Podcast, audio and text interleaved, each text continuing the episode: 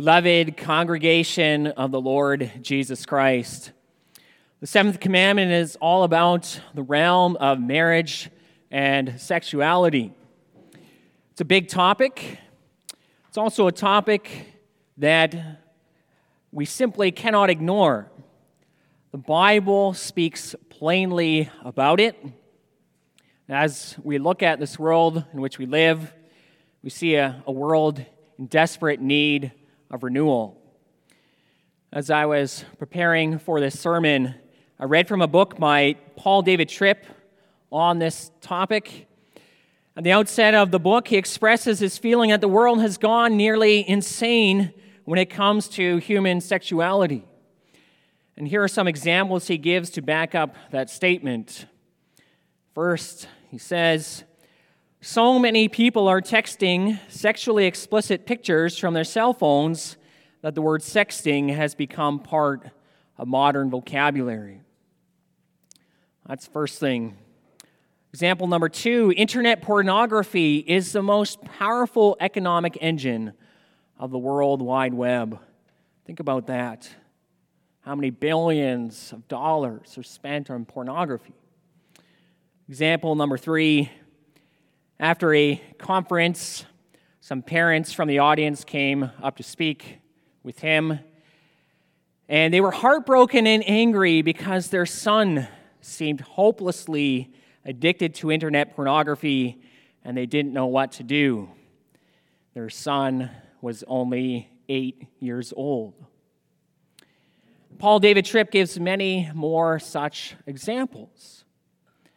It seems as if in this world, marriage and, and sex are used every possible way except the way God intended it. And it's incredibly sad. But there's one thing I want to make clear at the outset of this sermon. It will not do to simply point out the sins of the world and say, shame on them. No. The world indeed is calling out for renewal but we also need to confront our own hearts. We need to examine our own lives, our own actions. We need to seek renewal from God in our lives too. So I preach you God's word this afternoon under the following theme the seventh commandment God's call to faithfulness and purity. We'll look at three things. First of all, the selfishness of our sin. Second of all, the wonder of God's grace. And finally, the, the renewing power of confession. Now, what has gone wrong in the world when it comes to marriage and sexuality? Well, I'm going to begin answering that question by quoting from two popular songs released in the last number of years.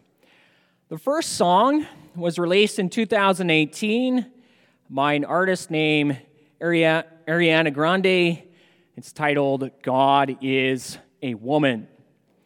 Here are some of the lyrics, and sorry if this is a bit shocking. Your love, you love it how I move you. You love it how I touch you, my one. When all is said and done, you'll believe God is a woman. And I feel it after midnight, a feeling that you can't fight, my one. It lingers when we're done. You'll believe that God is a woman. Again, shocking language. Perhaps you've already had enough with that first song, but please allow me to quote one more. The second song was released in 2014 by the group Maroon 5. It's titled Animals. Here are some of the lyrics. Sorry if it's shocking. Baby, I'm preying on you tonight, hunt you down, eat you alive. Just like animals, animals, animals. And I could go on. I quoted some of the least shocking parts of the song. Now, the purpose in quoting those songs is not just to shock you. I want to point out something from these two songs. First of all, let me say that if you are listening to garbage like this for entertainment, you need to stop grieving the Holy Spirit.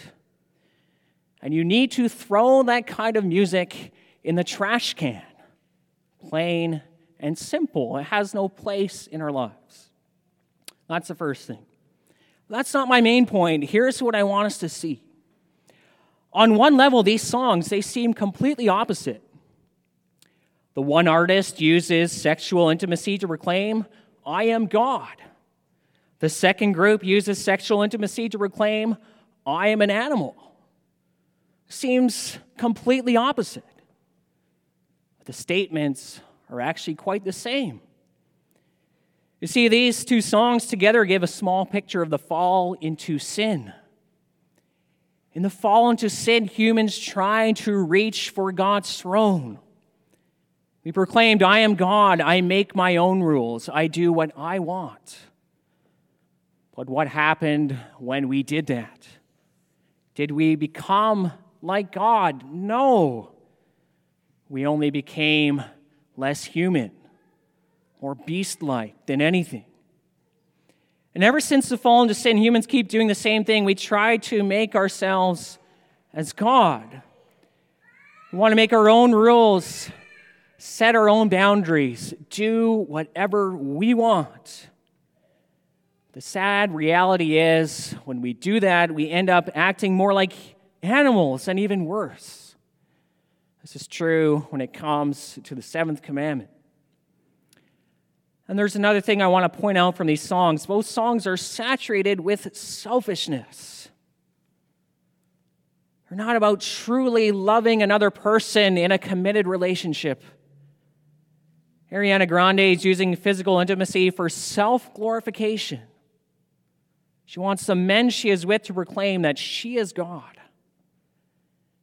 Maroon 5 are using physical intimacy to simply gratify personal cravings, even if it means treating someone like an animal. It's all about self. But remember what I said in the introduction of this sermon. The point is not to simply point at the sins of the world and say shame on them. We want to get at the sin of our own hearts. And it's this selfishness, this self centered attitude that is so often at the root of sexual sin. To quote Paul David Tripp again, one of the reasons this gift from God, and it is a gift, one of the reasons this gift from God gets distorted and becomes something God never intended it to be and ends up being hurtful, dark, and dangerous is that in this fallen world, it is most often motivated by no larger purpose than the pleasure of the individual. And this is true. Pornography at its root is deeply selfish. It's not about true love at all. It turns people into objects to be used. The people on the screen, they're only destroying themselves, and yet they're being used to satisfy someone's personal cravings. It's sad. The same goes for adultery. There is no sacrificial love, Christ like love in adultery. Two people use each other without any commitment to the other person. Think Maybe also of a young man pressuring his girlfriend into sexual sin. He's simply gratifying himself. A young woman might use her body simply to attract attention. A husband or wife might use their spouse simply to fulfill their own desires with little care for the other person's needs or feelings. And he or she may get angry when their spouse doesn't go along with their wishes. Selfishness is at the root, and it leads to sin. So we need to examine our own hearts and lives if we are falling in sexual sin. Where is selfishness a part of it? How can we repent of it? Beloved, let us turn from it all of these things cause so much damage, it only confirms the truth we read in Galatians 6. Do not be deceived. God is not mocked. For whatever one sows, that will he also reap. For, for the one who sows to his own flesh will from the flesh reap corruption. We must understand this. This is how it is with all sin. But if, in regards to the seventh commandment, are you sowing to please the sinful nature? Oh, if you look lustfully at a man or a woman, you are sowing to please the flesh. You will reap corruption in your heart and in your life. Lustful desires will turn into sinful actions. And this in turn will bring more damage. If you flirt with someone not your spouse, you are sowing to please the flesh. You will reap some kind of corruption in your marriage. You may also reap full blown adultery. If you engage in pornography or adultery, you will only reap damage in your own heart, in your own life. Doesn't matter how you look at it, this is the nature of sin. We have to confront that in our own lives. Brings us to our next point. Now, it's easy to see that so much damage in this world is being caused by sin against the seventh commandment. And also, as I went through some of those things in the first commandment, perhaps it tends you towards despair. And if right now you are caught in a pattern of sexual sin, you might feel hopeless. These sins do bring deep feelings of guilt and shame, and yes, also despair. But here is where we always turn our eyes to our Lord Jesus Christ and to God's grace in Christ. Against a dark backdrop of human sin, the grace of God shines so brightly. Listen to what we read from Psalm 32. Blessed is the one whose transgression is forgiven, whose sin is covered. Blessed is the man against whom the Lord counts no iniquity. And this is a blessing God grants to those who turn to Christ in true faith. This is God's free grace to sinners.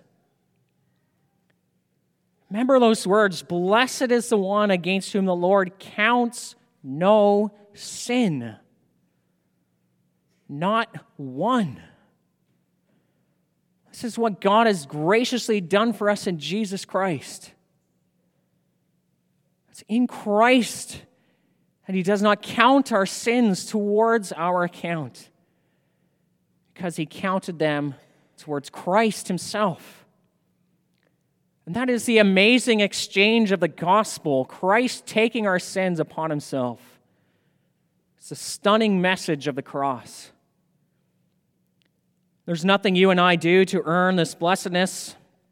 Romans 4 quotes Psalm 32 and said, This blessedness is ours through faith in Jesus Christ. It goes against everything we deserve.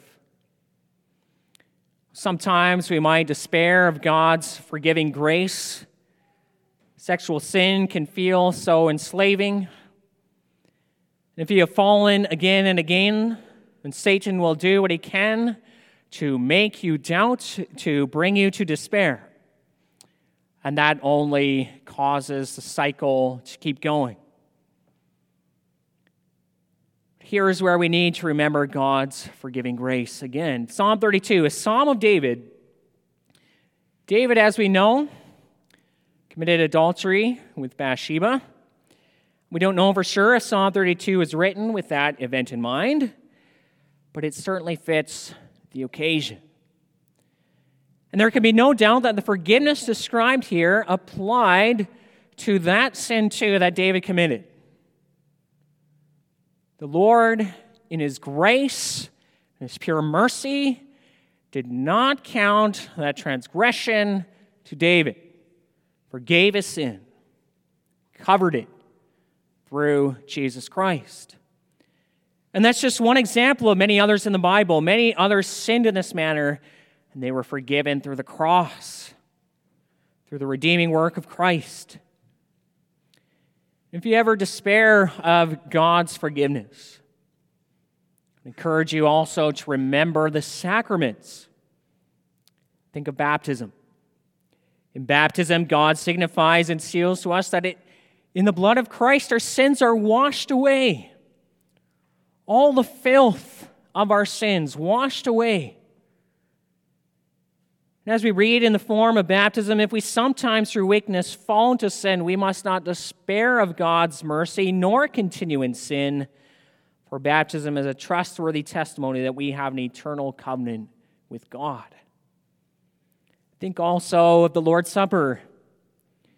Here we see Christ's broken body, his shed blood. Christ's body was broken for broken people so that broken people might be forgiven. And he poured out his blood so that your sin would be wiped away. And the message of the Lord's Supper also is that Christ is going to change you. He's going to change me, he's going to change you. Well, this is something I've said before. I'm going to say it again. The bread and the wine, we have symbols of Christ's body and blood that we eat and drink. What's the message? It's proclaiming that Christ lives in you.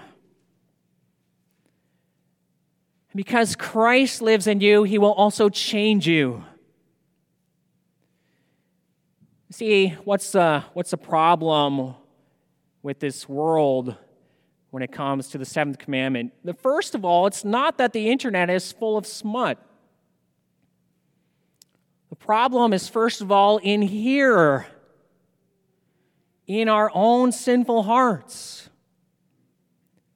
And if our hearts were perfect, it wouldn't matter how much stuff was on the internet, we wouldn't sin.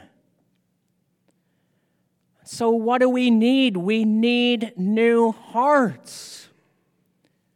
And this is what Christ gives by the power of the Holy Spirit. See, Christ has come to live in the hearts of sinful, broken people in need of forgiveness and grace. The gospel is not that God forgives us freely so that we might continue in sin. The gospel is that God forgives us freely in Christ and He will change us too. And when Christ lives in your heart, you're going to become more like him. And what is Christ like? He is supremely unselfish. Look again at this broken body and shed blood in the Lord's Supper. This is the very pinnacle of a servant attitude.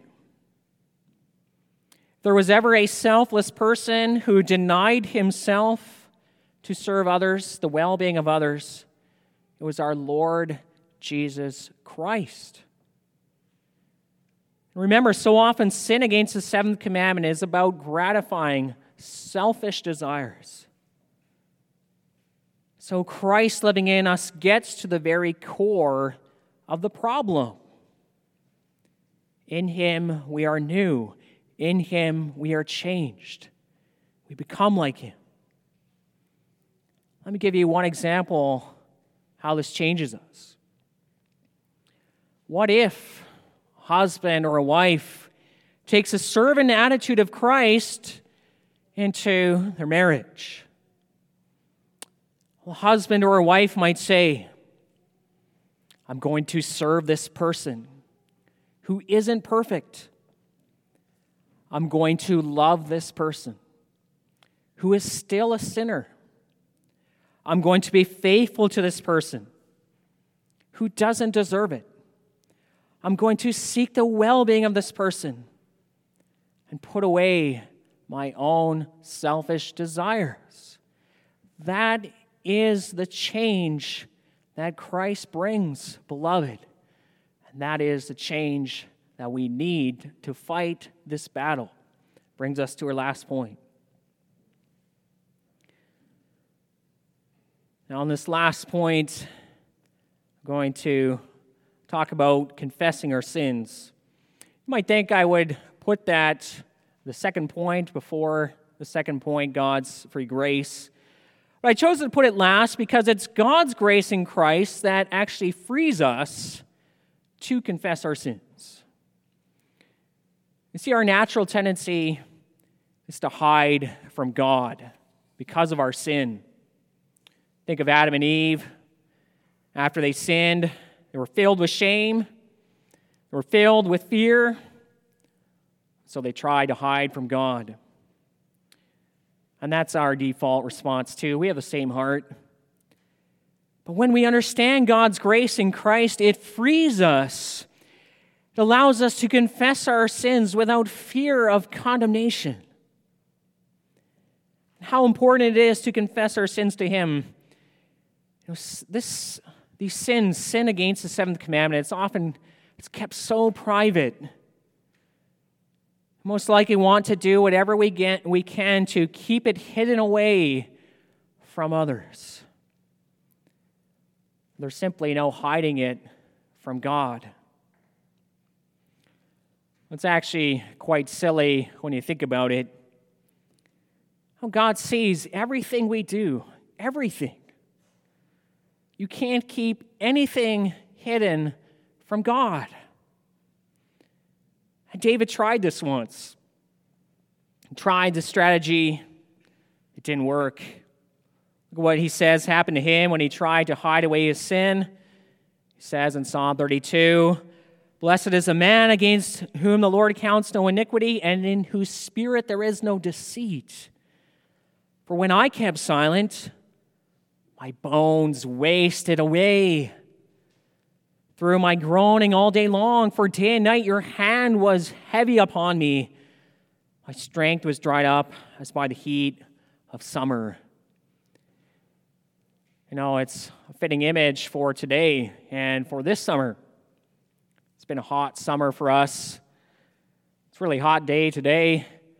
And when you've been inside an air conditioned building, you go out into the heat, it just drains your energy. It's hard to do anything. David says when he covered up his sin, God's hand was heavy upon him, his strength was dried up like that. And so the, he's describing this also for us by the power of the Spirit. Why try cover up your sin? We cannot hide it from God. He will only invite God's fatherly discipline. What should we do instead? Come clean. Confess your sins to God. And how renewing that is. Listen to David in Psalm 32 again. Finally, I acknowledge my sin to you. I did not cover my iniquity. I said, I will confess my transgressions to the Lord, and you forgave the iniquity of my sin. What a freeing feeling refreshing to confess your sin to God, renewing. Walking around with an unclean conscience will only sap your strength. Sin is never worth it. Confess your sins, beloved. Oh, maybe at this point you're saying to yourself, Well, I have. In fact, I've done it probably a million times. It doesn't seem to help still stuck in my old sinful patterns that I can't seem to shake. Well, here is where I would encourage you to use another avenue of confession. It's an avenue I think we don't use enough. I would encourage you to confess your sin to someone else, a brother or sister in the Lord.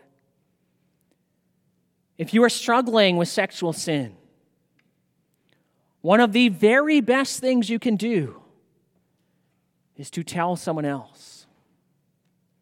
In fact, I'll put it even stronger than that. If you are struggling with sexual sin, you need to tell someone. If that didn't sink in, let me say it again. If you're struggling with this sin, you need to tell someone. When you tell someone, it might be hard, but it will be a relief. When you tell someone, you are forced to acknowledge that this is a problem in your life you need to deal with it. So if you're struggling in this way, who are you going to tell? Pick someone in your mind. Pick a faithful brother or sister in Christ. I would urge you to tell that person sooner rather than later. Tell them tonight. I say this because so often we might have good intentions and we just let it go. Or we might change our mind thinking we can fight this war all on our own. But God has gifted us with a communion of saints also for this purpose that we might bear one another's burdens. That we would help each other, encourage each other to live holy lives for God's glory and for our own good. And if someone does, in fact, confess their sins to you, then remember what we read from Galatians 6. If anyone is caught in any transgression, you who are spiritual should restore him or her in a spirit of gentleness. Gentleness. No demeaning words, no anger or frustration, gentleness. And if someone confesses their sins to you, you also need to be ready to help out for the long haul. Temptation does not go away overnight. And also remember the warning from Galatians 6 keep watch on yourself, lest you too be tempted. Beloved, it's not always easy things. We have each other, and we have the grace of our Lord Jesus Christ. Amen. Let us now respond to God's word by singing Psalm 32, stanzas 1, 2, and 4.